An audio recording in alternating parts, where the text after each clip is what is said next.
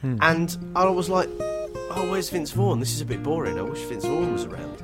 And then I sort of sat watching the rest of the film, going, "Where's Vince Vaughn? where's Vince Vaughn gone? I want Vince Vaughn." I'd love it if, as he's giving this speech, they cut to some of like some of the families of the people who've been eating The reaction shot. Hammond branded incensed. Yeah, exactly. That's, that's exactly it, isn't it? My dog only- was eaten, says small child from suspiciously quiet suburb. Throw away the key, says mum of eaten, eaten dog.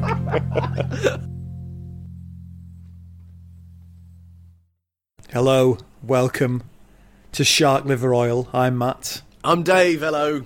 We're back Yes. with part two of Shark Liver Oil's watch through of The Lost World. We um, only watch the best, Matt. We only watch the very best.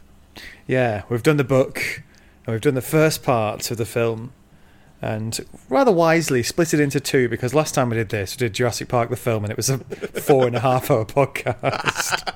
Which and um, to glimpse behind the curtain, Matt ended up doing the edit on that one, and uh, and I think I still owe him beer for it. So You will always owe me beer for that one because it was the biggest, most mammoth task I've ever undertaken apart from the dissertation I did.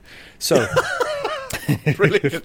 that so it's it's talking about Jurassic Park for four and a half hours, then editing it, and significant academic achievement. Those are the two things that are really Yeah. seared into your memory. Nice, nice. yeah. So we normally do books, but um, every so often, if there's a film that's uh, sort of emerged from the book, we, we take a look at that as well. So this time it's The Lost World. We last left the uh, the hardy crew of The Lost World. Um, they'd all got together, the hunters and the observers, the nature people, um, and they're all in a bit of a pickle because the hunters have lost all their stuff, um, basically because the environmentalists just ran amok. because the observers failed simply to observe and decided to bring some bring some socket wrench action into the situation. Yeah, and um, and the, the the observers, the environmentalists, their trailer's just gone off a cliff, and um, little bald Eddie's just been eaten. Pour one out. Oh, pour one out. I'm still sad about it. I really am, Matt. Like he was my like insofar as there's a protagonist in this because I can't aspire to being Ian Malcolm, can I? And and while I might want to aspire to being like Sarah Harding in the book, certainly in the film she seems to be a, an, an initiative-free cipher. So you know, what am I left with there? I've got Eddie, I've, I've got Vince Vaughn, or I've got flipping, you know, Tobias Funke Carnotaurus. Still haven't seen him yet. Yeah. So um, they've got a plan though, which is um, march to the interior of the island where all the carnivores live. Where all the carnivores are. Um, They're all in the middle because of moats. Yeah, yeah, because they've got a radio over there, some kind of like old system that runs on geothermal power. Don't think too hard about it. Um, so they've got to get there, but that's where the velociraptors are as well, which is uh obviously not great. I like So- that they dropped that in, despite having gone to pains to set up a really stupid setup where the idea is that all the predators live in the middle and all the prey lives on the edge, and the predators never go to where the prey are for some reason, so you're safe if you're on the outside. They did that hmm. whole complicated setup, and then they still couldn't resist the temptation to like set up a journey across the middle of the island, which is only really, really given the dramatic music when they also say, "But that's where the velociraptors live." Like, it wasn't dramatic enough that you were going to go tap dancing across the flipping tyrannosaur paddock or whatever. No. Yeah. It's also where the Carnotaurus live, but I'm, I'm not I'm not holding out much hope. They're gonna make an appearance. I just, I so desperately, because I forgot they were in the book, I, I am kind of, there's a bit of me that thinks maybe, maybe they'll be in the film as well. yeah, yeah. Well, they start this march to to sort of the interior of the island, um, and we get a little bit of sort of more exposition uh, as they move along. They take this break, and um, the creepy guy, who's played by Peter Stormare, obviously. Um, this One day he's going to get casted, casted in a rom com, and that's going to be a very confusing experience. Yeah, he wanders off into the jungle to take a to, to take a piss, um, tells his friend Carter to listen out for him, who's got his headphones on, and gets lost. And basically, over the course of the next few minutes, gets eaten by compys. He basically gets Hammonded, like John Hammond had from the book. Yeah, yeah. Um, but instead of taking down uh, an injured ninety-year-old man, it's like this this really like strong guy. Uh, experienced hunter. gamekeeper as well, right? Like this guy who's on the mission in order to be the guy who knows how to deal with being in wild places with wild things. And then the way he dies is he trips down a slope and gets eaten by a collection of chicken-sized lizards. Yeah, The- the- I got, I've got to be honest though. The, the premise is ridiculous there, but the film does manage to sell it in terms of I kind of It I kind of though, believe yeah. that he could get killed this way. I think it's, um, half of that is the fact that he's just so gloriously played a complete wanker. Like he's he's got he's gone and cashed the check from um, from being in Fargo and just doubled down on that kind of dead-eyed character who's not to be trusted. Um, uh, so fifty percent of it is you sort of rooting for it to happen, but yeah, you're right. Fifty percent of it is if you've ever been for a walk in the woods, even if there weren't you know, hundreds of massive multi-ton prehistoric predators around, you do have the the moment, don't you, where you're like, I do not know what I'm doing here. Like if somebody else has got the map and you're just following, you're like, I had better stay close here because otherwise shit could get real. Now, admittedly, shit getting real doesn't often look like being eaten by tiny, tiny dinosaurs one little bite at a time, but it could. It could, Matt. That's the thing. Um, worst moment in this for me. There's a bit where one of them starts having a go on his lip, and he sort of pulls it Oh, off. it's horrible, isn't it? Oh yeah, that's great. It's like, but it's it's a really interesting sort of Steven Spielberg as of uh, barely engaged on this film, clearly, but also like somebody who was quite at pains to make family-friendly films, or or in the mid '90s when this was made, sort of you know quite serious theme movies like Schindler's List. Um, but this he goes right back to this sort of kind of early '80s sense of Gremlins and kind of little bit of little bit of nastiness, little bit of what would happen if you had something with sharp, razor sharp teeth like that attached to your lip. You know, uh, in Yeah. another movie, he would have ripped off a chunk of his own lip there, and I, Oh, yeah. we can all agree, good thing he didn't. But yeah, you're right. It's a real, it's a real sort of horror scene. This, and yeah, the reason that this guy can get taken down by chicken-sized dinosaurs is because they're poisonous. So they're making him slower and more sluggish. He does a good job of sort of displaying that the actor, but I mean, Yeah. it's it's actually quite subtly how it's done. You know, it, they, they- mm. I don't know if anyone does. Oh, I think actually, the the geeky paleontologist guy earlier on might say they're poisonous.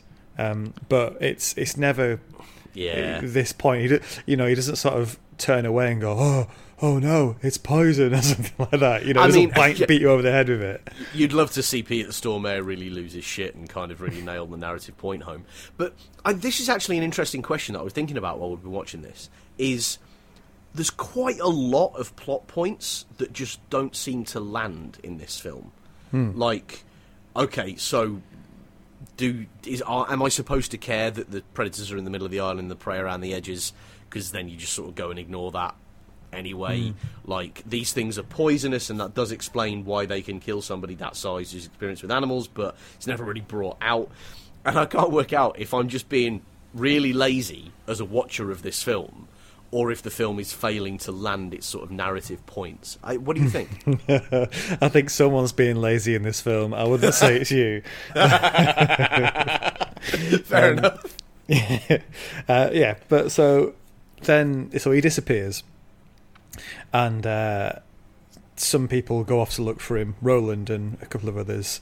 So uh, rather bizarrely, Nick, uh, Vince Vaughn, the guy who sort of got everyone into this mess by releasing all the dinosaurs, um, kind of becomes de facto leader because he's more working class than Peter Ludlow. Um, do you recognise that bit then? I did. Uh, it was brilliant. Well, it's. I mean, so the argument is he's a photojournalist and he's he's he's seen some shit, and so he kind of knows how to handle himself around large animals. My question is, quite apart from the palpable ridiculousness of that, but um, So that we- we're saying that InGen, this massive corporation, hired professional gamekeepers to come with them, and they only hired two of them, and the, the, one of them's a psychopath, and the more senior one immediately decided to knock off at the start of the job and leave everything to the psychopath, who has now been killed, and so he's going to go again and find this guy. There's nobody else in the InGen team. There's hundreds Oh. of people in this InGen team. There's bloody millions of them. None of them know about walking through jungle environments. That seems Well, an oversight. there's, there's definitely a third guy, that AJ guy, who's his best mate, Oh, yeah. and I don't I don't know what he's doing now. He's, he's such a non-event. I'll leave it to the guy in the beret. Feels fair enough. So they carry on. It gets to night time. Um, everyone sort of get, pitches the tents, goes to sleep. I think everyone goes to sleep. I don't even think there's anybody on watch.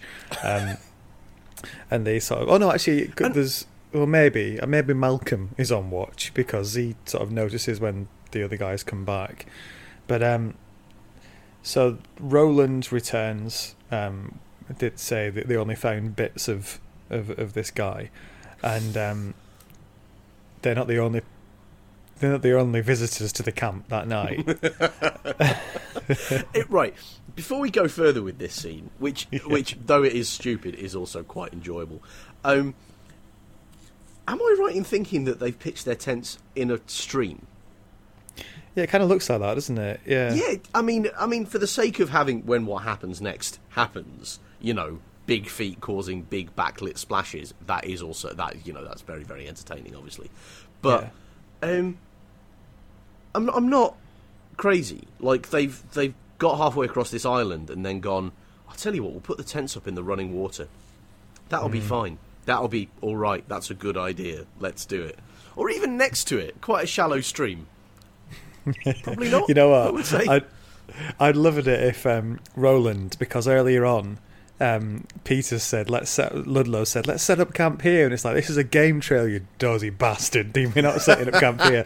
I reckon this is Ludlow again saying, "Oh, we're right next to the water. Let's set up here." That's like a good major water idea. source where all the, all the Where animals, all the come. animals are going to come at night when it's safer, so they're less likely to get eaten and drink the water, and then notice the surprisingly convenient snack-sized human beings in Yeah. the small containers directly to the right of the water.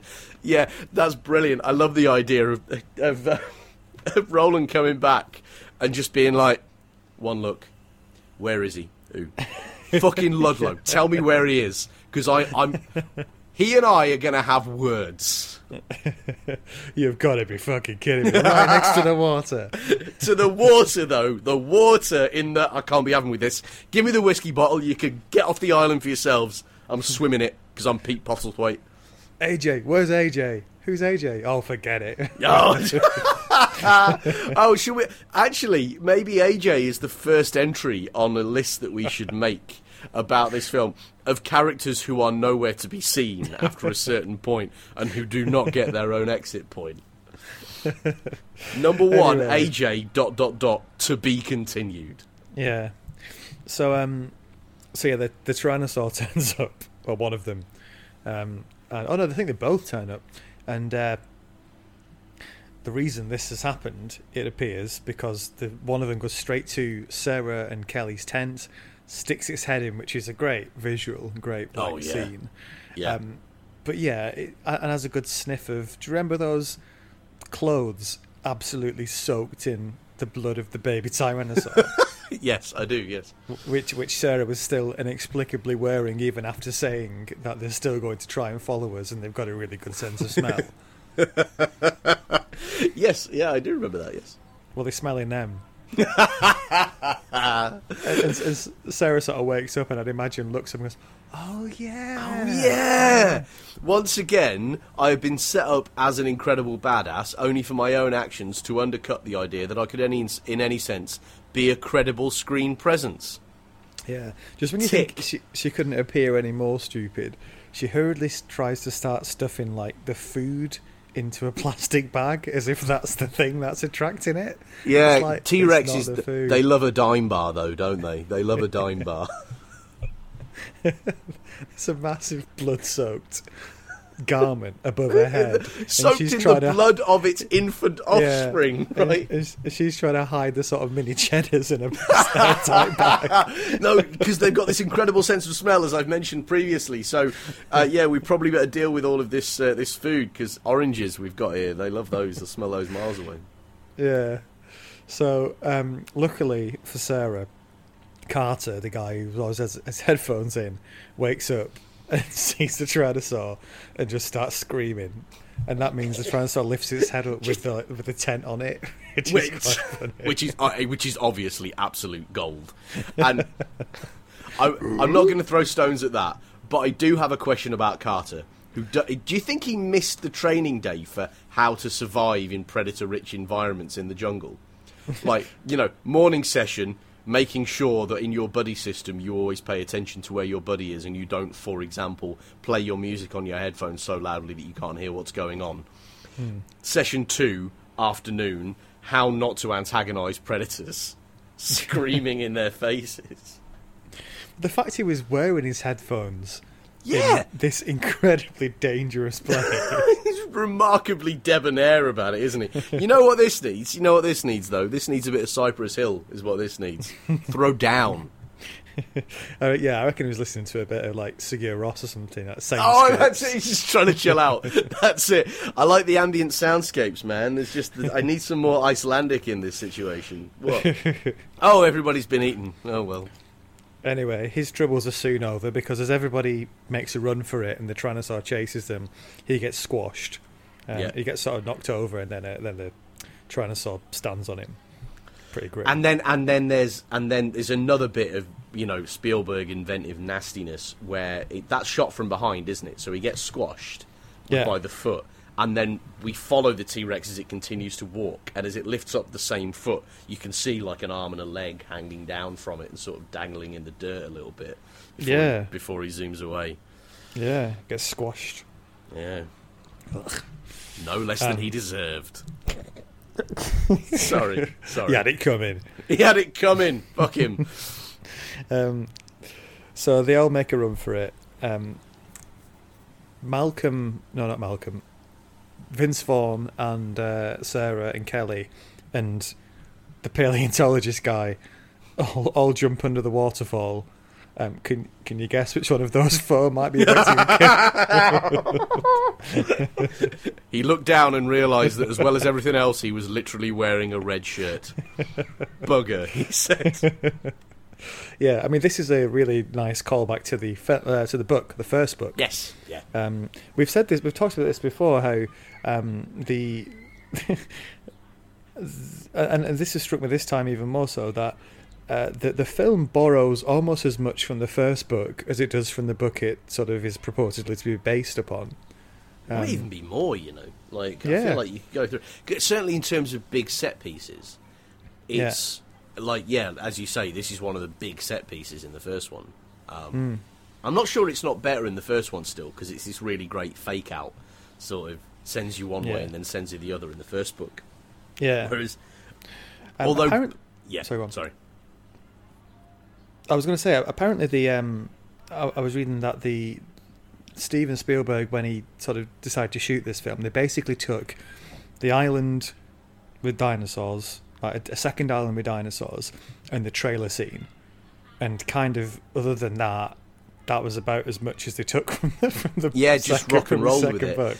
Yeah, Yeah, Well, because he- wasn't he- it that told- Crichton was still working on the sequel book while the sequel film was being filmed? So Spielberg's like, "What's the best bit you've got?" And he's like, "T Rex's trailers, brilliant. Send it to me. Done." Yeah, yeah. Because apparently, well, apparently he told the screenwriter to um, definitely watch The Lost World, um, the sort of 1920s film, is it? That um, Oh, the Conan Doyle. the Conan Doyle book. Yeah, Yeah, He sort of you got to watch that. Uh, don't worry so much about reading the the, the sequel. Worry so much about reading the book.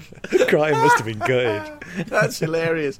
Oh, he's laughing all the way to the bank, though, isn't he? He still gets the, Yeah. the executive producer credit for something Yeah. that basically he just failed upwards there. He didn't manage to get the sequel done in time, and Spielberg's like, oh, have, have 5% anyway, go on, enjoy it. Yeah. So anyway, they're, they're in this waterfall, this this group, and um, yeah, the paleontologist gets dragged out and eaten. because a snake like slithers down his uh, slithers down his shirt. Um, right, so uh, it's easy yeah. for me to rag on that scene, but I, I, I actually do want to know that because I saw this when I was in my early teens. Um, the, that scene is one of the scenes that really stayed with me. Because, first of all, because of the sort of brightly colouredness of the snake that slithers down his throat, slithers down his neck to freak him out and get him out through this waterfall. Um, which is absolutely, I was like, yep, that's exactly what I would be expecting to happen the whole time I was on that island. um, but then, secondly, the um, uh, uh, the fact that he runs out through the water and there's a moment and then there's a crunch and then there's and then the waterfall runs red and I was just again it's a bit route 1 you know same as the guy hanging off the bottom of the T-Rex's foot and all of that. But for a 14 year old it was absolutely bang on the money like what I was expecting this film to do. And it's, I don't know. Yeah it's good. I've got an interesting bit of background to this um, to, to this part of the of the film, uh, cribbed from Wikipedia, but I have no Yeah. reason to dis- do not believe it. So there was a the paleontologist who worked on the film was called Jack Horner, um, and this guy, um, this like geeky paleontologist guy called Burke, is is uh, is based on this real life paleontologist called Robert Bakker.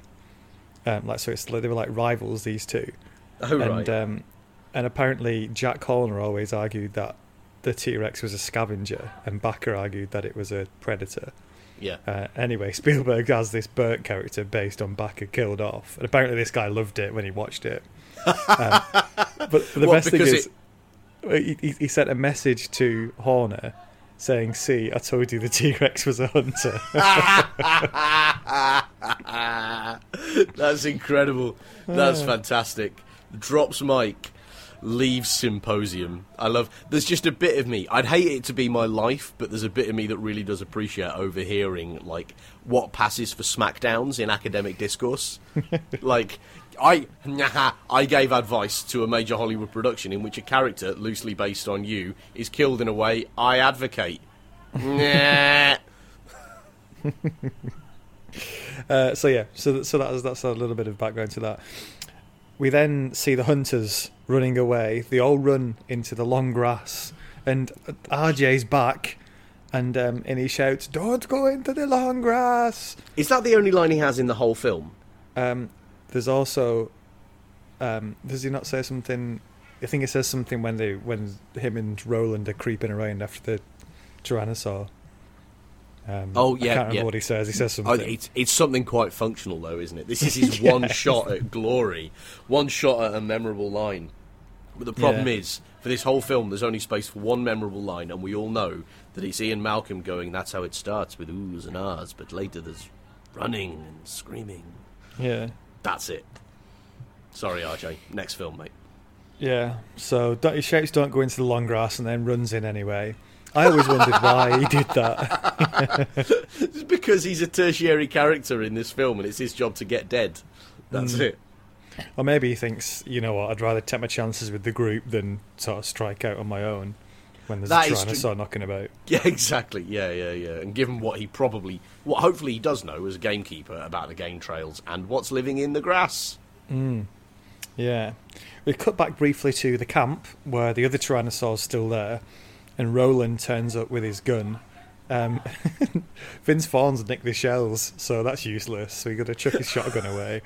Um, That's the best image of counterproductive environmentalism I've ever seen in my entire life. Just not to say that that's in any sense fair or representation of what, but it is a great representation of the movie or media trope of the well-meaning person who does something because of a broad principle, which in the micro example totally screws them. Yeah, I'm not. I'm not. I mean, I'm no. I'm no gun expert, but I'm not convinced a shotgun from sort of hundred meters away is going to do the job anyway with a with a tyrannosaur. You're probably right, but again, but yeah, like you, my firearms knowledge is extremely minimal, so I, I wouldn't pretend. I, however, within this story universe, it's worth noting that when Robert Muldoon decided that he needed to take out a T Rex, he used a grenade launcher. So probably a shotgun not going to do the job. Yeah, a grenade launcher with a four pint carton of tranquilizer in it. It just shows how far technology has come in four years because Roland's got this gun which has just got a dart in it and he fires this at the T Rex and as we later find out it does the job. It is quite a badass moment for him this where he sort of faces it down Muldoon style. Again, this is another one they've kind of nicked from the from the first book. And he takes Oh yes, yes. So it is. Yeah, yeah. Uh, so then we go back to the long grass because Malcolm and Vince Vaughn and Kelly um, and Sarah make it there. One sec. And uh, they decide to, to have a run for it through the grass as well. Um, there is You a make it sound like a frolic, like like running through fields of wheat. Yeah. Go on, let's just go for a run through the grass. yeah, Theresa May's there as well. Surprisingly handy with a left hook on a velociraptor. Yeah. Um, you hear this off camera scream, um, and then they decide to, to sprint. Apparently, that was actually the guy who plays RJ. Really? Yeah. That's fan- they brought him in for the Wilhelm scream. That's fantastic. Oh, yeah, yeah. It would have been good if it was a Wilhelm scream. It, would have been even better, but you know. Yeah, so they run through the grass, and uh, somehow, just simply because they're all primary characters, I think, none of them get eaten, even though all the hunters got, got killed. got your got your character shields up. Oh yeah, character shields at max there, so that they're through. Um, then Vince Vaughn decides to run on because Ian's hurt his ankle again. And screw him. I'm Vince Vaughn. I'm gonna survive. Yeah, yeah. So he runs on ahead, um, gets to the gets to the old building, goes inside, has a slow sort of walk around just to look at how weird it all looks. I like the bit where he sort of he, he uncovers the sort of mural, and he thinks he does this sort of like, whoa, like what the fuck, and I quite like that moment. Yeah, yeah. That's that, that's what Vince Vaughn was there for. We found it, mark it, and not before time as well, because I don't think Vince Vaughn's going to be in this film for much longer. Yeah, well, I didn't think I thought that the first time I watched it because I saw that when I saw the trailer.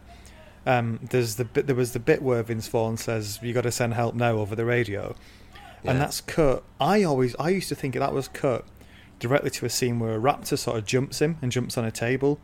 So Oh, I was waiting for him to I was waiting for him to get killed when I Yeah. watched this the first time. Um, and and it doesn't happen. yeah, but I- I think I, I think actually the trailer it might have been. There's a moment la- later on where Malcolm gets kind of like I think a raptor jumps through a window, and Malcolm's there, and I think maybe they cut it with that scene, and it just sort of threw me because I Oh, I always thought it was some kind of deleted scene or something that I just missed, Yeah. but um, but no. Oh, that's okay. We we've solved the mystery of that, but we're we're not going to solve the mystery of what happens to Vince Vaughn. I don't think. no, no. Um, so I think I think he's still around after this, but not for, for a very very maybe one more short scene. Very for a shot, I think is what he's around for. Like I think I think he gets them on the helicopter.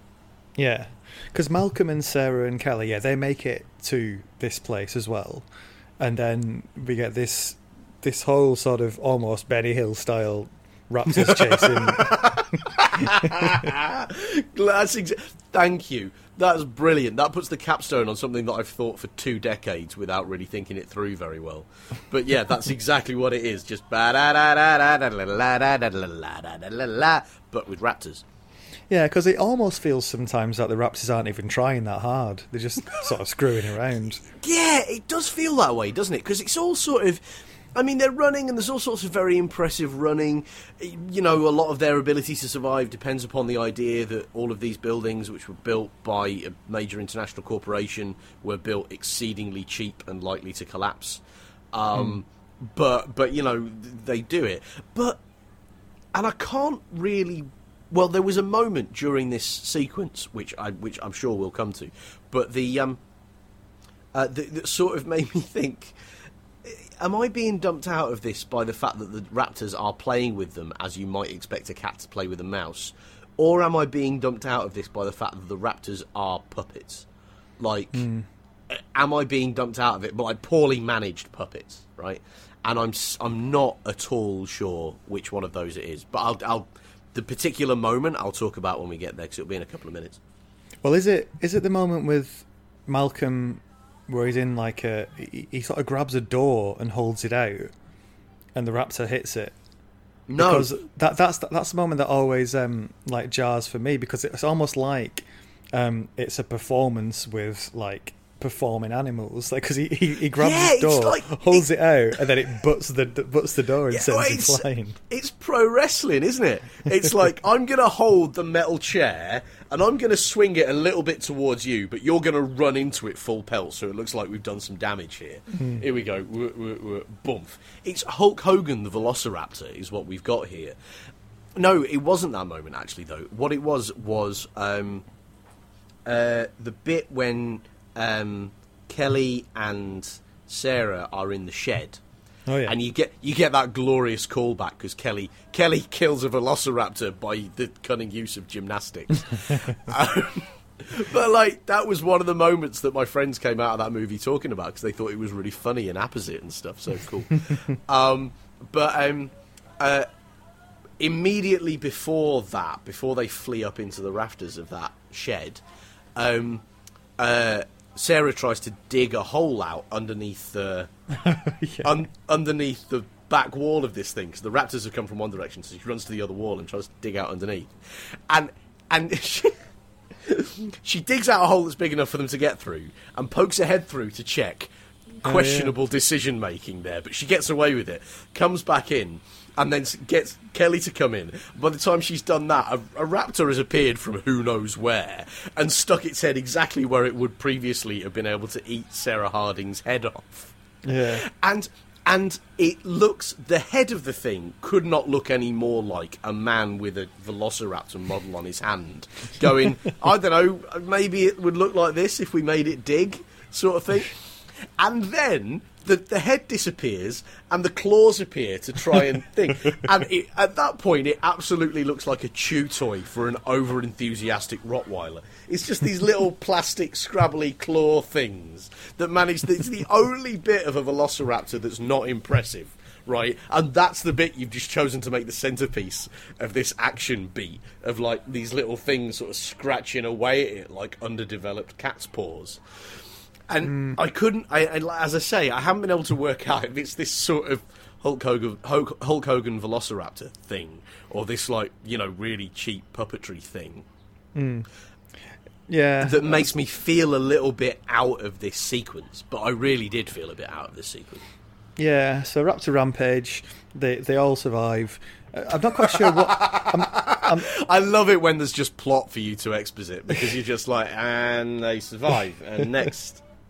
I'm not sure what Vince Vaughn's doing. I think he's just sort of inside going, "Well, I'm not going out there." Fend That's it as well. He's supposed to be this absolute kind of badass, the guy that you hire if you want somebody to take nice photos and or fuck shit up. And hmm. then in this climactic scene involving the most deadly predator the world's ever seen, he's inside, presumably upstairs behind a well barricaded door, going, I don't know why they didn't just follow me, to be honest.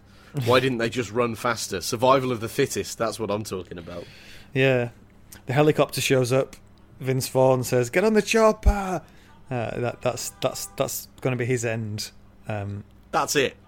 that's it. He, That's he just it. he, he just disappears from here. And Farewell, wanna- Vince You've Vaughn, mentioned this a couple of times. So you. do you want to explain to us Well, just, I just how strange this is? Well, so the first time I watched it, I didn't even notice it. Oh, And right. then well, maybe maybe it does work then. maybe it does work, but the, I, but again, I was a teenager at the time. I was not barely watching watching anything, yeah. Exactly, I was sort of sitting there going, "Oh, dinosaurs." Um, but it was really notable to me the second time I watched it a couple of years later, and I was like, "Hang on, like." Because I quite liked the Vince Vaughn character, like he's because he's Vince Vaughn, he's got that kind of loose yet charming kind of thing. He's an interesting guy. Like I was on board with him, having ripped him a new one in this next watch through. But back then, I was like, Vince Vaughn is pretty cool. Um, but then um, I watched it and I was like, cool, cool, cool, Vince Vaughn, Vince Vaughn. And I got about five minutes into the San Diego sequence, what happens next? And I was like, oh, where's Vince Vaughn? This is a bit boring. I wish Vince Vaughn was around. And then I sort of sat watching the rest of the film going, Where's Vince Vaughn? Where the fuck is Vince Vaughn? Where's Vince Vaughn gone? I want Vince Vaughn. Like, and uh, now I think that is a foolish thing to want more of in a film. But back then, I, I noticed it because I was like, where, where's he gone? And then shortly after that, I read an interview with him in. Um, it was in Empire magazine. I was a big Empire reader when I was a kid, and. yeah. um, and it was an interview with him, and it was a user submitted, a user submitted, reader submitted question, which was, "What happens to your character in the Lost World?" And he literally just went, "I have no idea. I don't know, beach holiday." No, that was that was it. But if a director like Spielberg has made a howler in continuity that significant, like all of this stuff into setting up this character whose purpose is to be there to go get on the chopper, and that's it.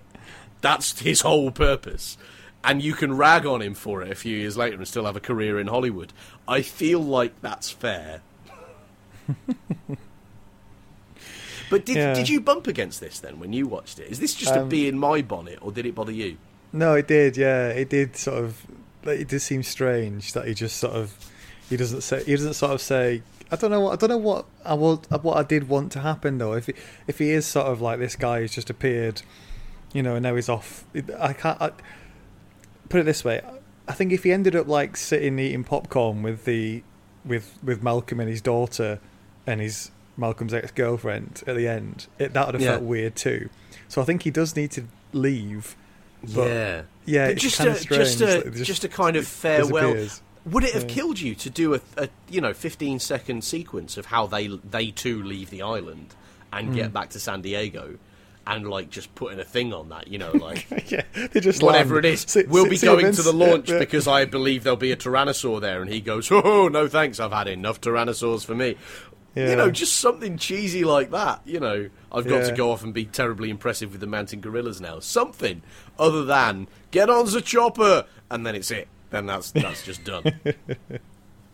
Do reckon it should have just been they land and then like right, well, what we're gonna do, and then Vince, Vince. Vaughn's like the phone rings. Uh, sorry, gonna have to take this. Yeah, all right. See you later. That's it. yeah, gone. just just so, maybe that was it. Maybe they were like, we need to get rid of this character, and there's no way we can script this without making it seem drawing attention to the fact that he's been barely functional at all. Uh, but we've already got an agreement with Mr. Vaughn's people, so we need to have him in. Fair enough. We'll just we'll just cut past it and hope nobody notices. Uh, I'd like, I'd loved it if it had landed, and um, and then Malcolm and they were all sort of standing around, and Malcolm's like, "Oh well, do you want to get some breakfast or something?" And Vince Vaughn just goes, oh, "No, thanks. No, See you later." no, losers." no. They should have done it where, where they go, "Do you want to get some breakfast or something?" And and Vince Vaughn goes, "Maybe," and and Malcolm just goes, "Yeah, I could murder a big plate of bacon," and he just goes, just just looks at him with disgust, shakes his head slowly, and walks away. Yeah. Like that, as an environmentalist, just be like, I'll just You're like, I'll cool, just man, sort of, cool. sort of proper deadpan, like, "Do we get some breakfast?" What were you guys? Yeah, wouldn't have thought so. Uh, see you later. well, probably not. Uh, in a bit. anyway, he d- he does disappear for whatever reason, um, and we go back to we go back to San Diego. Film's over, right? Wrong. yeah. Apparently, in the original storyboarding for this film, Mm. The final action scene was the this group in the helicopter getting attacked by um, pterosaurs, you know, the winged dinosaurs. Oh yeah. Yeah, and then they cut it and decided to do the dinosaur in the city instead because uh, Spielberg wanted to have a go at a sort of Godzilla style scene. I, right, and that, that was definitely the selling point for me on this film. Whether whether if there is a sequence of um uh of like a dinosaur in a in a city, that's what you tell somebody in order to be like, yeah, no, in this one shit gets real. Like that's your sort of set piece action thing. And I was on board with it, but they just seem to lead into it in such a weird way. Like it just seems to be executed in such a bizarre way. This particular sequence, Hmm. Yeah, yeah. which which Anyway. we'll come to, but I don't want to take away your uh, the the next the next fantastic bit of plot exposition that you need to do because it's a cracker. So yeah, so we're we're in the city. Peter Ludlow's back, saying, get ready for the arrival of the Tyrannosaur, or it's going to be an arrival, all right. Because the the boat's coming in at like I don't know a million knots, hits the dock like a fucking freight train. and and the moment when like everybody in that room right so, so it's a great appearing moment. Like i really love it. This like ship appearing out of the fog at a million knots smacking into the pier. Like it's a really well executed thing. But i have two questions. First of all why? This ship as far as we can tell contains a tyrannosaur which is clearly shown to have been well held within the within the the hold of the of the ship, right? Mm. Like it's not running around the decks because it's a fucking Tyrannosaurus and it wouldn't fit through any of the doors. So, what has happened that has caused the crew of this ship to disappear? Because it's not because in the first book, again, this is from the first book where they're trying to stop this ship getting to the mainland because there are velociraptors on board that are killing everybody. Well, uh, th- this, this apparently this is what happens in this one, and there's a there was a scene that they were going to film with raptors on the boat, which they didn't film.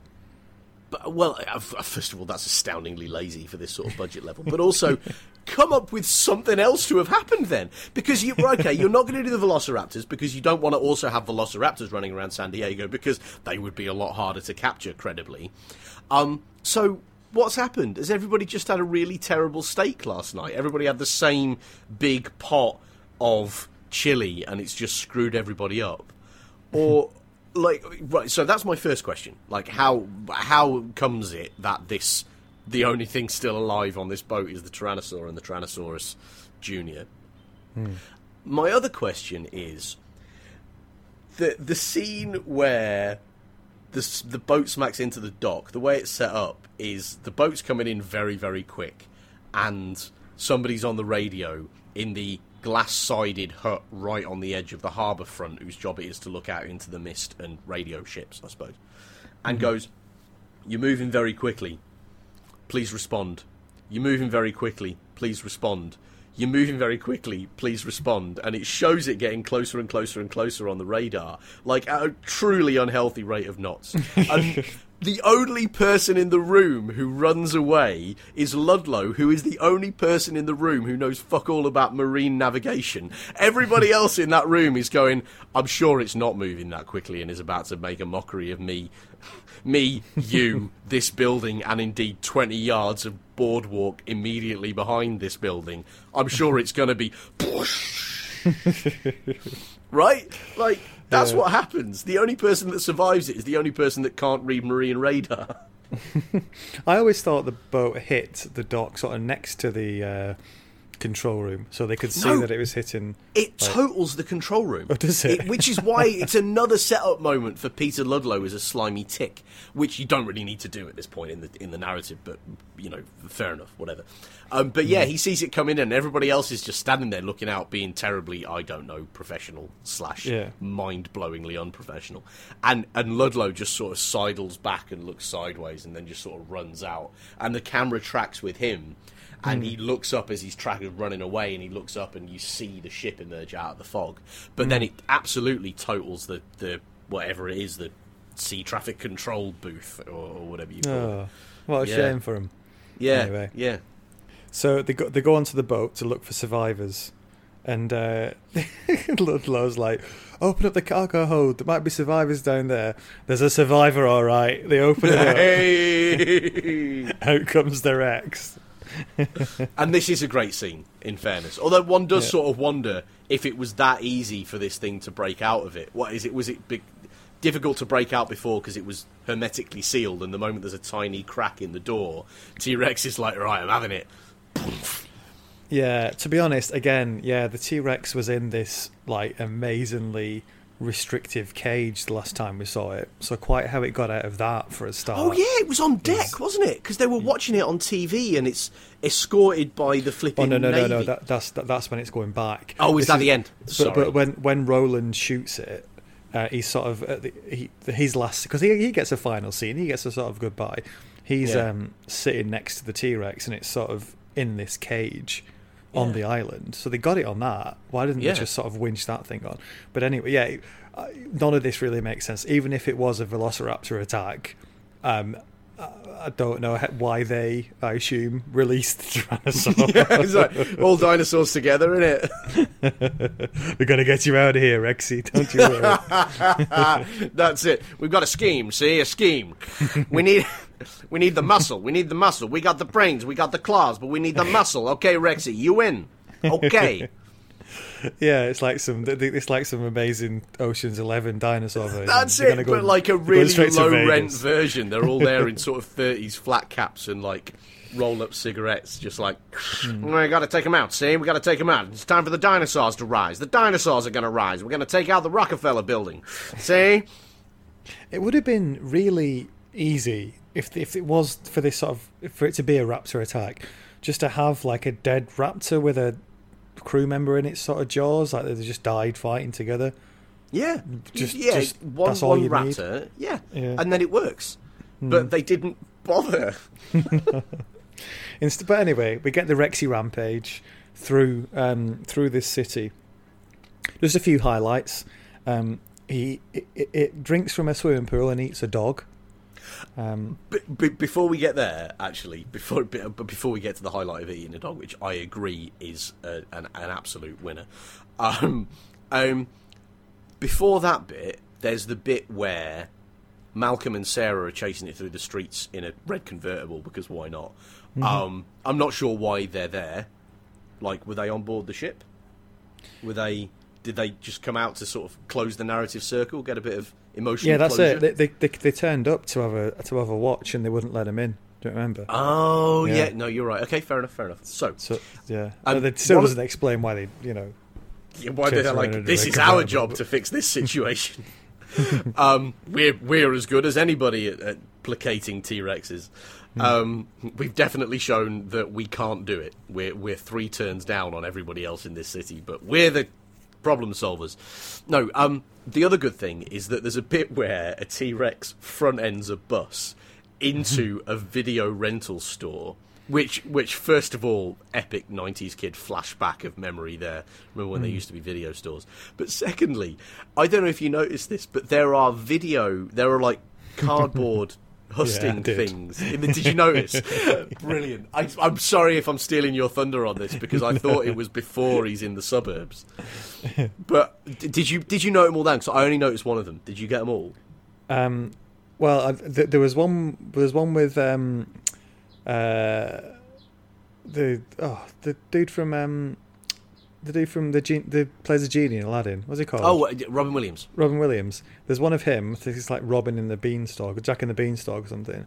Yeah. Um, but the other one's my favourite. Did you see the other one? No, uh, I, I, it was.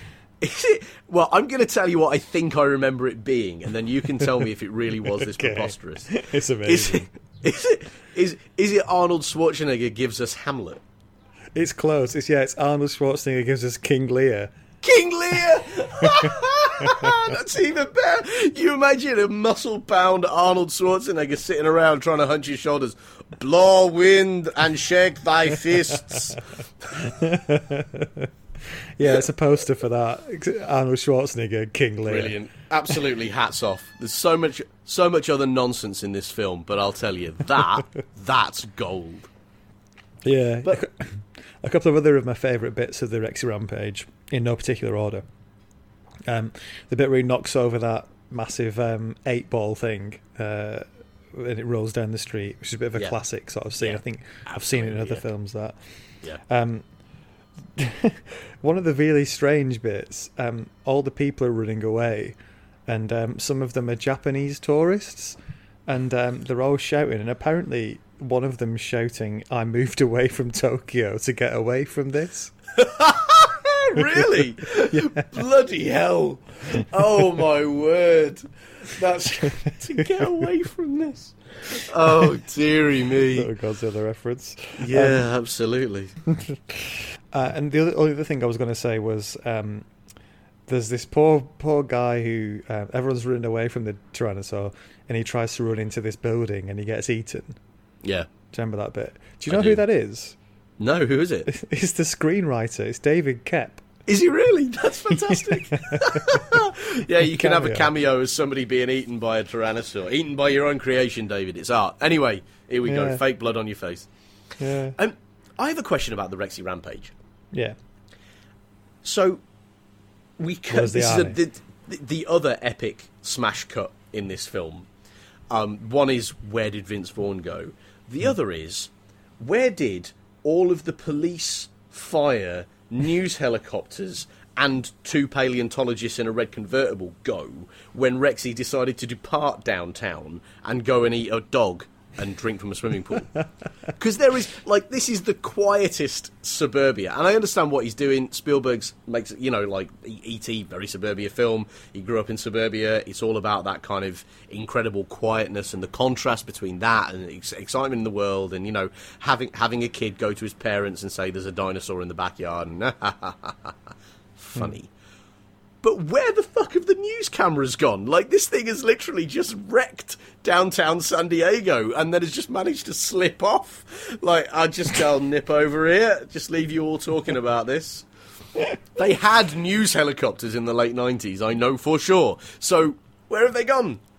I don't know. I don't remember exactly which order all this happens. Um, it would have made sense. I don't know if it actually happens this way for for the Rexy rampage to begin with the dog, and then sort of then he goes on and runs amok in the city centre. But I, No, because he's I got to break out of the of the docks, which are in the city centre. So there's this all of right. this, all of this, you know, like really properly taking doing some serious damage to quite a lot of insurance premiums. Is what is how I would describe this situation.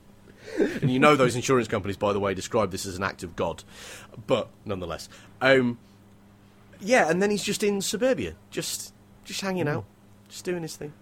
Okay, well if it's that if it's that order, yeah, that is a bit strange.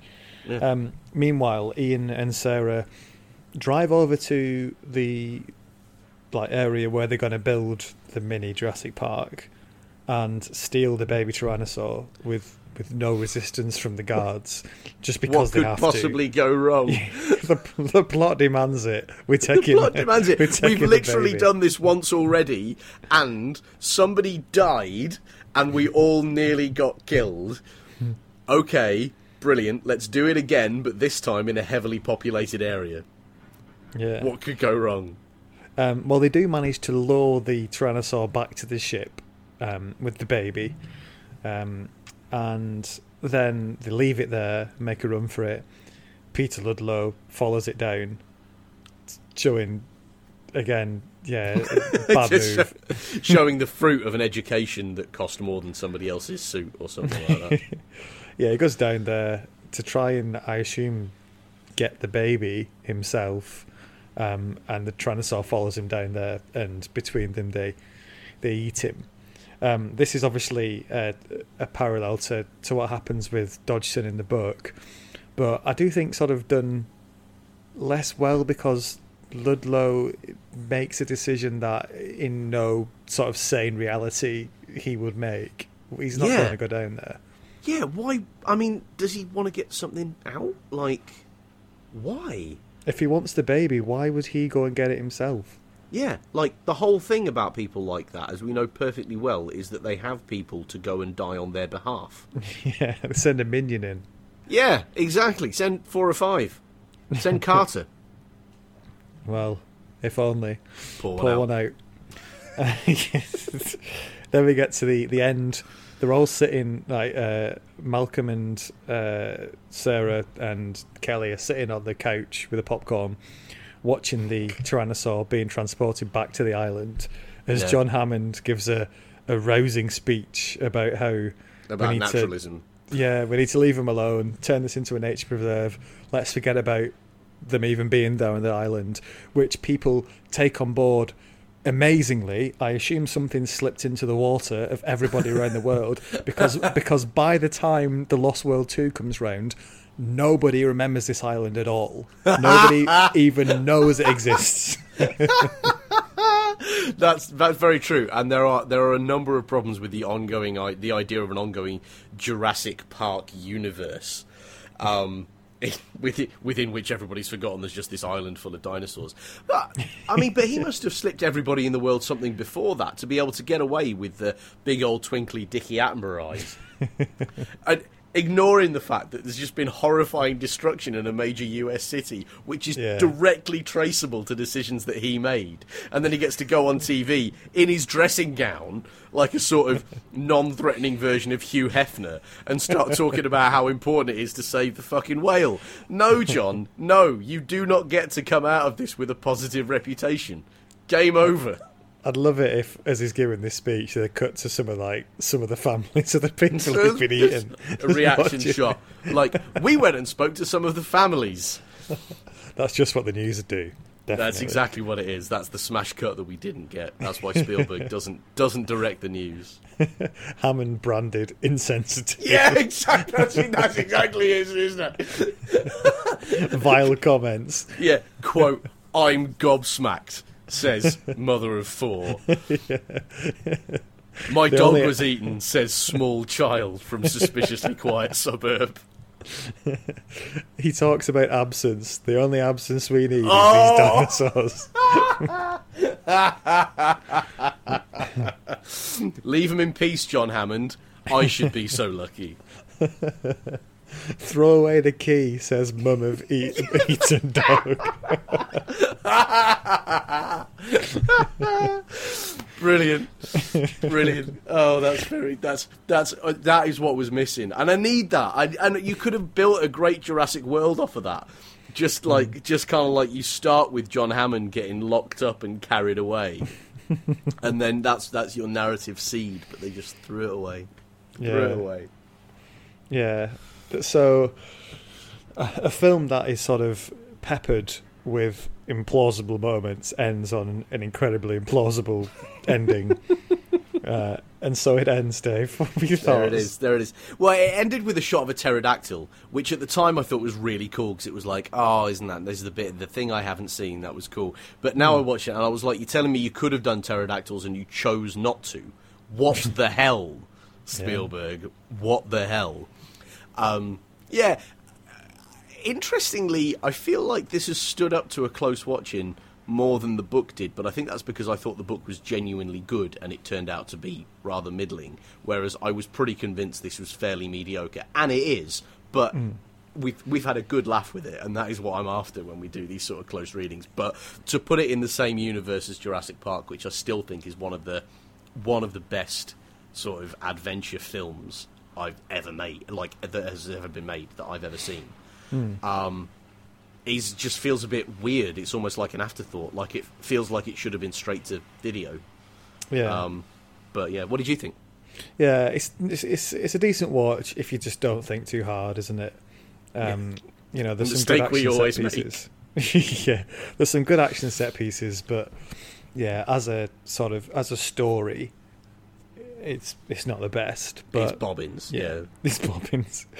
um, okay, we've got two things that we do to round this up. One is reviews from around the internet, um, and the other we tend to do with these when we do book to film is character comparisons, um, as in which one we prefer. So I've got a list of them here. Excellent. Before you do that, though, Matt, Mm. I, I have something to drop in here unscheduled, which I think I think may be pleasing. Are you? You're not going to try and chance- sell something, are you? No, no, no. But you know what everybody uses, Matt? Cleaning products. A word from our sponsors, yeah. Well, maybe, Matt, maybe because I are you are you by any chance in a position to open a web browser? Oh god. Okay, the last time we did this, we ended up on Jurassic Park fan fiction. No, no, don't worry about. No, it's not going to be that bad. It's uh, yeah, but let's let's just take a moment again to say seriously, the internet. What the hell? No, this is this is much better than that, Matt. Type in for me, would you please? www dot Mm-hmm. lost hyphen world Yeah, dot com yeah, slash ingen yeah. slash index dot html. Just load it up. What's that? Is this welcome to the intranet build? Is this the actual InGen? This is this is legit. This is a promotional website that was made as part of the launch of the film back when the internet was just the most amazing thing, the most incredibly futuristic thing, right? And it's still live. Somebody at Universal Studios has still Wow. not cancelled the hosting for this. Copyright 1997, Universal City Studios Incorporated. Now, I've I've done a bit of pre-reading here, Matt, to take us through the absolute highlights okay. the absolute highlights. I'll admit that I have not dug into the, the full glory of the employee handbook, but I'll just take you across the top navigation here. Um, well, first of all, introduction. Welcome to InGen, where we're building the future out of the pieces of yesterday. Picking up the pieces. it's glorious, isn't it? Um, across the top, we've got five sections, Matt, which we can choose from here. So uh, I'll leave the choice to you. Humans, marketing, security, systems, or dinosaurs. Dinosaurs. obviously, right? Okay, so we go to dinosaurs, and and um, what we have here actually is a list of dinosaurs, some of which are from Jurassic Park, and some of which we are not from this film at all, including one called Psittacosaurus, right? Right. So brilliantly, they've actually put in their very own Tobias Funkesaurus, who doesn't appear anywhere on screen, on this website as well. Uh, so, which one of those dinosaurs would you like? God. Okay. Um, can we, let's try the the weird one. The one that doesn't. Yeah. Is it another word for Carnotaurus? No, but its its habits are described in a way which are about as impressive as the Carnotaurus. Matt habits: harmless, toothless, and guileless. These geriatric-looking beasts come closer to actual friendliness than, and then the frame cuts off because this is Web 1.0 than any other dinosaur in the park.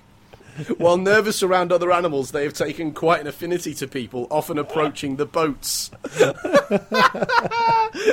I tell you what, I tell you what. 20 quid to be on the first boat ride where one of those approach the boats and you're the driver going, I'm sure it's fine, I'm sure it's fine. They're just very, very friendly. They're very lovely. harmless, toothless, and guileless. Harmless, that sounds, toothless, that sounds like a like a, a a football pundit summing up like a poor performance. Harmless, toothless, and guileless. Chelsea nil, Manchester City six. Oh, this is great. Yeah, well, um, I'd thoroughly recommend. Oh, I've just gone to the security page. I know it's cracking, isn't it? A message, a message from Jim Butcher. Security. What's it all about anyway? In my mind, it's freedom from fear and anxiety. Wow. What's the Yeah. hot sheet? I mean, like that's that's pretty flipping. That's pretty flipping kind of philosophical for a head of security. Um. Um. This is sorry. This is I'm on the in development page, which is where they announce. Again, this is supposed to be an intranet. The hell Yeah. that means, you know, like this is no, this is not supposed to be public. Yeah. But uh, kudos to Megan Odell, whose brilliant ad campaign has carried those stuffed comp- Compsognathus dolls all the way to the bank. The Compy kids, capital K's, have proven to be very popular overseas, especially in France, where they can't seem to get enough of these plush furry creatures. Talk about les enfants terribles. and then, gets better. Last but certainly not least, the results are in, and they're great. Early tests of Dilophosaur exclamation mark the chewing gum have met with amazing results. For those of you not acquainted with the product, this flavourful chewing gum will allow kids to spit in all the colours of the rainbow. well, this is great stuff. So if if you want to have a comb through this yourself, so it's basically a fake um, Jurassic Park. Like in, so basically, it's basically the InGen web internal website, isn't it?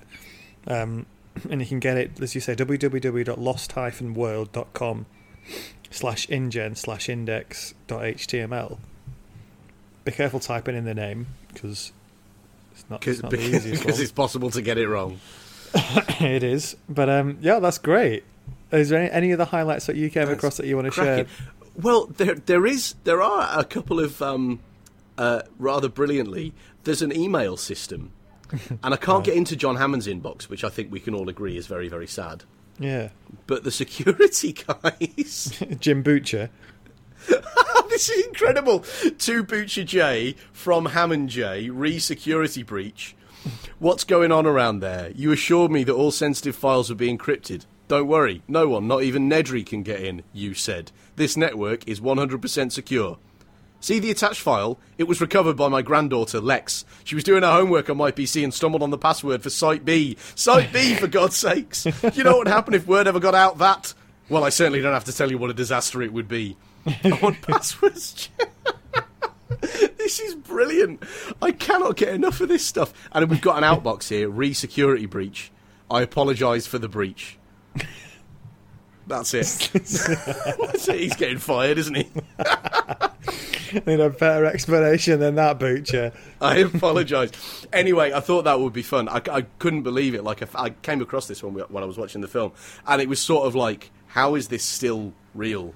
How is Yeah. this still? But it's all there, and there's way more than that. Like it's somebody put effort into this. Yeah, amazing. Well, go check it out, and you can have a if you want a bit more sort of, I suppose, is it a fish? Is it a canon? This I suppose it is, isn't it? Because the people behind it find out a bit more about the bizarre stuff that they were up to in Gen, um, and maybe it sort of gives a little bit more realism to the crazy idea of going stealing dinosaurs and opening up a park. But Yeah, who knows? maybe so. Maybe so. So yeah, let's um let's move in then to character wars. Ian Malcolm. Do you prefer book Malcolm or film Malcolm? I mean, film Malcolm is portrayed by by Jeff Goldblum, The so it's everything that yeah. Book Malcolm is plus Jeff Goldblum. I don't know how I can not love film Malcolm more. Yeah, me too. I, I actually didn't like book Malcolm particularly because he, he seems to be like both both a bullshitter Yeah, um, because he constantly like says I've got the answers and never actually gives them. Yeah. And also, like, just the fact he just doesn't tell anyone about the dinosaurs until they're on the island. Until they're on the. By the way, yeah, it's not very well conceived, isn't it? It's very one-dimensional. Yeah, so that's that's two for two for film, Malcolm. Sarah Harding. Book all the way by some distance. I'm like I'm. I mean, outrage is an easy thing to sort of whip up these days, isn't it? But honestly, like it's such a letdown for there to be this absolutely straightforwardly action-driving, kick-ass female character in the book, who in the film is reduced to getting making stupid mistakes, getting Yeah. chased by puppets, and being the person who gets knocked out in the uh, trailer sequence, rather than the person who helps everybody survive the trailer sequence. You know. Yeah, yeah. No, I I go for for, for book Sarah as well. Um, Eddie Carr, book or film? I, I've got to go for the film because uh, again, Richard Schiff, like, like great, like, and plus also that delivery of that line, like, that's funny. Just for that alone, you know, Toby Ziegler does disposable tertiary character in a Michael Crichton film all the way. I, I want to say book Eddie for this one. Oh, yeah, because just because I, I, I like the sort of the younger version where he's a bit more sort of a little bit naive, but also you know he's he's he's got those like he, he seems to be the, the only one who's thought things through in terms of getting the kit right, and he's Yeah. sort of and he's constantly like he always seems to sort of want to make the right decision, but often gets forced into the wrong one. And I always feel it's a real shame that he gets killed because he's the guy who kind of does everything right and gets Yeah, killed, and everybody else makes a lot of stupid mistakes and survives. So um, I yeah. think that's that's fair. Certainly, like as a character, he's got a better arc than Eddie has in the film. But I'm sticking with I'm sticking with Richard Schiff. Uh, okay, put one each down for those ones. Okay, Levine doesn't really have a counterpart, so I, I've I've put him up against um, geeky paleontologist uh, Robert. Your Levine's choice, a knob end in the book, but at least he's a three-dimensional knob end. Whereas, uh, whereas the um, the the geeky paleontologist, his entire purpose is to do exposition and then get eaten in a waterfall. I'm Levine all the way. Um, book Kelly and Darby or film Kelly.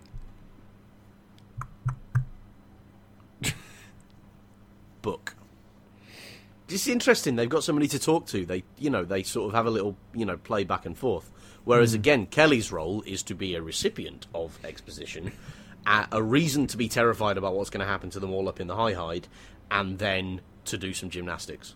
That's her role, Yeah, and it's not very much. Whereas in the book, they're really great together. I'm going to go for film because Kelly in the book, I don't think does anything. Oh yeah, no, she she she fires um she fires that gun from the motorcycle, but apart from that, she just eats sandwiches. And she, Um, no, and, and she works out that that that crawl passage thing.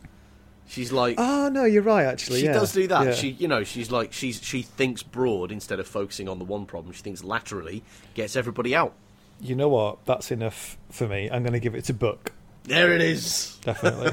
Excellent. um, and also because Kelly in the film does that ridiculous episode with the campfire as well. It's hard to forgive. Um, Dodgson Yeah. versus Ludlow. Um, Dodgson. Ludlow Yeah. does a pretty good job with some fairly shallow lines, but Dodgson is just a complete bastard. Like, I'm far more complete bastard than Ludlow is. Yeah, yeah, I, I agree. I, I think actually this um, in both the film and the book, th- these are sort of two of the stronger characters because I think the villains are quite good. Um, Yeah. And Dodgson's, yeah, Dodgson's a lot of fun, um, especially because he's, as we said, one of the rare Crichton characters till li- really drop the f bomb around. And, uh, No, sure. yeah, and Ludlow's a, a very good sort of version of this sort of posh, like posh bastard, really. Yeah, yeah, So yeah. yeah, but yeah, I give it Book as well.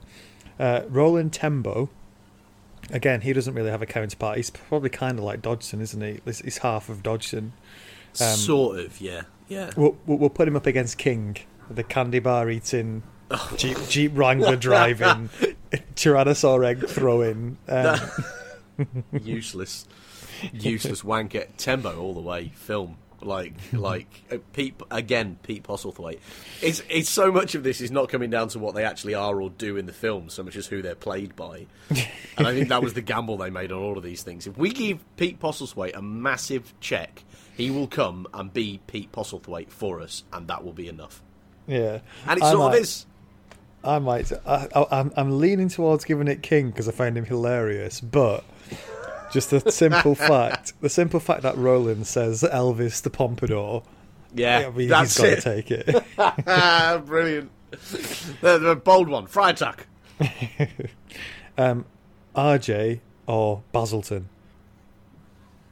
Oh, Baselton's a slimy, horrible piece of work, but RJ has eight words to say. Um, survives getting hit by a flying car, I suppose. That's pretty good, yeah. yeah.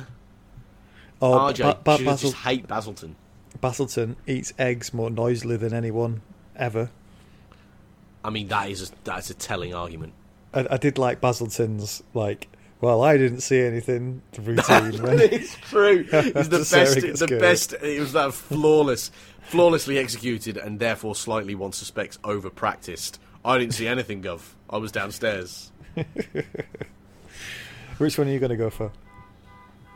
RJ. Yeah, I'll I'll, I'll throw one Baselton's way. right on. Right on. Um, the, the final one I've got is Doc Thorne versus uh, Vince Vaughn. Doc Thorne, Doc Thorne on toast. Doc Thorne all day long. Doc Thorne's. Fa- I don't understand why they removed him from it. He's a great character. yeah, I prefer Doc Thorne to, to, to Vince. Sorry, Vince. I liked Yeah. you in Dodgeball, but not so much. you inspired us all to be wedding crashers, but no. that means it finishes book 12 and film 6. So the book is twice as good as the film. Solid victory for the book there. I feel. Yeah, I probably I'll probably go along with that. The book is roughly twice as good as the film.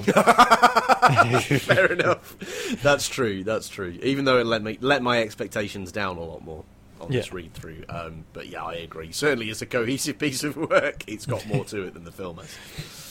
Uh, shall we do some reviews from around the internet? Oh yes, I love reviews. This Here is fantastic. Um, interestingly, The Lost World doesn't really have that. From what I could tell, that many people who absolutely love it. Um, Oh, that's interesting. plenty of people who hate it, and a lot of people who say oh wow! So this is weighted way down at the sort of one, two star range. Well, no, few five stars. Because there are also a lot of people who are like, "Oh, come on, it's not bad. It's just not amazing."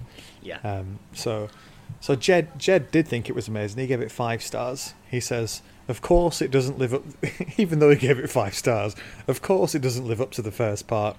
The Lost World provides exciting action, cool dinosaurs, and some masterly film scenes that absolutely make up for some silly moments and a tedious Julianne Moore.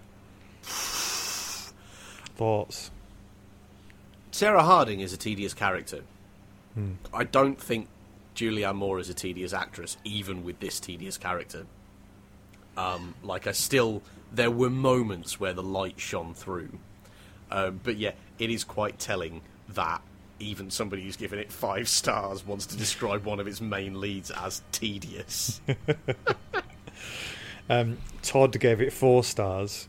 This might be the best review, actually. He gave it four stars and said, The T Rex killed the dog. That's the only reason it's not five stars. The rest was fine. what? What? That's the. Goodness, there's Spielberg misreading his audience, isn't it? That's supposed to be in there fairly clearly as a somewhat grisly crowd pleaser. You know, a sort of laugh your guilt, you you kind of feel guilty to have kicked out.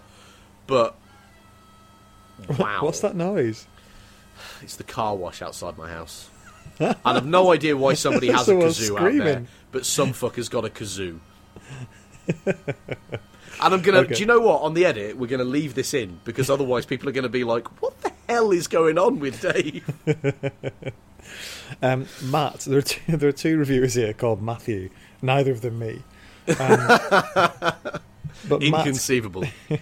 Matt gave it three stars and uh, one line, uh, not as good as the first, but way better than the third, was his review. Um, I think Alright, we can yeah, get on board with like, that. I've coughed up phlegm after difficult nights with a heavy cold. That's better than Jurassic Park three. Let's be honest. Yeah, if you're a Jurassic Park super fan um, and you don't want to hear a bad word said about it, then um, I, I may advise you to give our watch through when we do it of Jurassic Park 3 a miss. Because I think that'd be pretty unforgiving. The the knuckle dusters are already out. It's going to be. It's going to get the full Da Vinci Code treatment for its own ludicrousness. Alan! Right, um, the. Save it, Matt. Save it. Save it. Do you know the bit I'm referencing there? I do. Yeah. Alan. Right. Um, Matthew D gave it one star. Uh, Matthew D says, "A poor sequel with little premise. Director Steven Spielberg manages to not capture any of the magic from Jurassic Park. Horrible writing and dialogue makes you hate those unlikable characters. Out of the 50 or so characters we meet, you only like Jeff Goldblum's Dr. Malcolm, and that's because he was so great in Jurassic Park." Sorry. Um, Julianne Moore, again, is a great actress given nothing to do and ends up coming across as annoying. Malcolm's daughter is unnecessary. Vince Vaughn is easy to hate. He cannot act. He's just terrible. I hated this cast. Overall, The Lost World is a thoroughly unpleasant movie, rife with cliches and irrational behaviour. Um. Now, my, my problem here is that I'm struggling to find a specific thing that I can refute in that torrent of bile. And the only thing I can object to, really, is the idea that it's a thoroughly unpleasant movie. I didn't find it nasty. I wasn't watching it going, oh, I'm really sad I've given this my time. It was just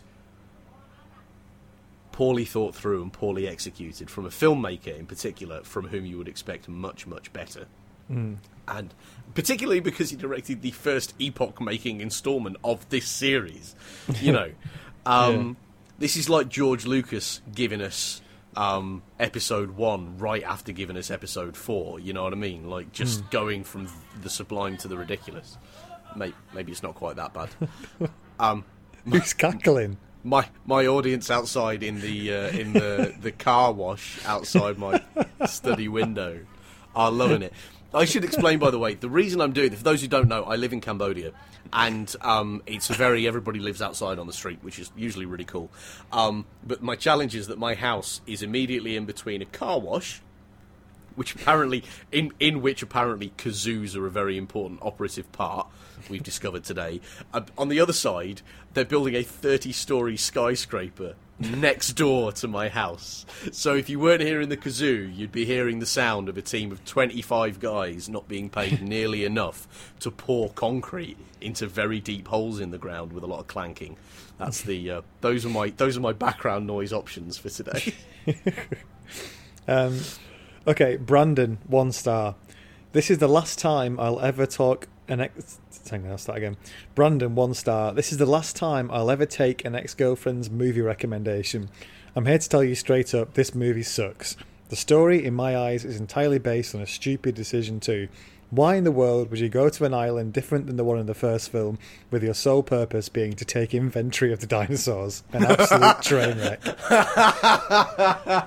oh, the thing is, Matt, we've kicked out about two and a half hours worth of content on this, and we haven't got it that pithy, and that sort of hats off. It's taken us two and a half hours to say what he said in a single line. Why would you go to an island to take inventory of the dinosaurs? Why indeed?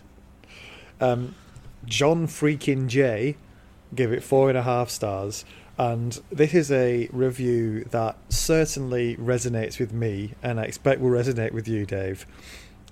There were Carnotauruses in the book that got replaced with raptors. Hopefully, the Carnos will make an appearance in Jurassic World Fallen Kingdom.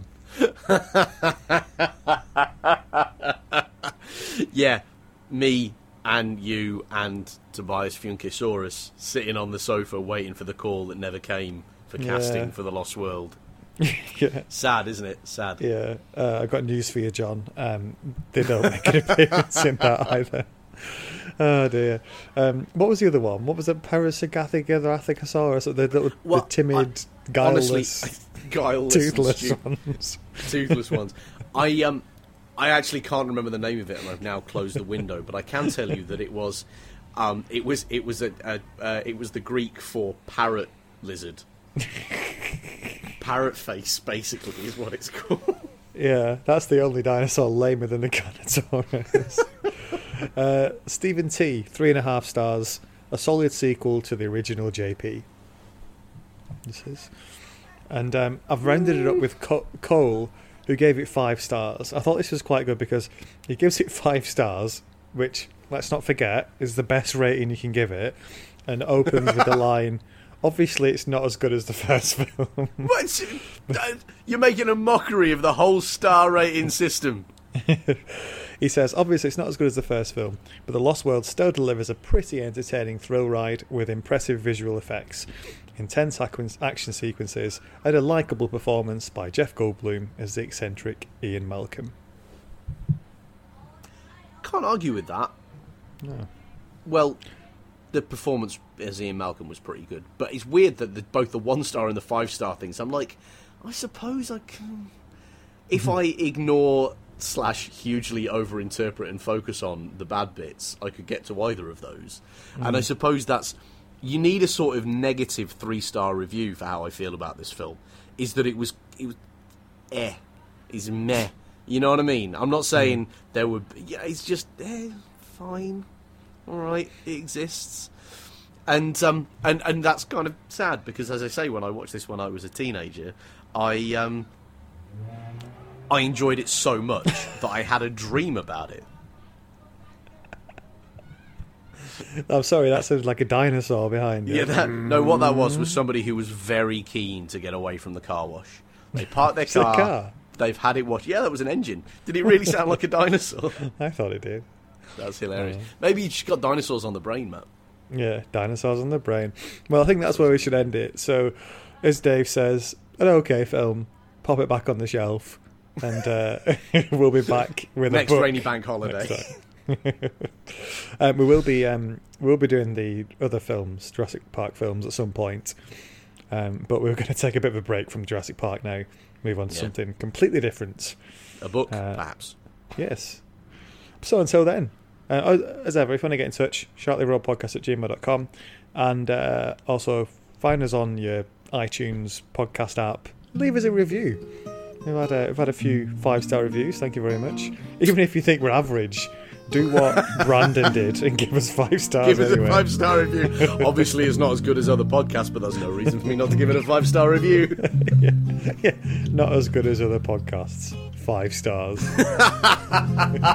See you next time.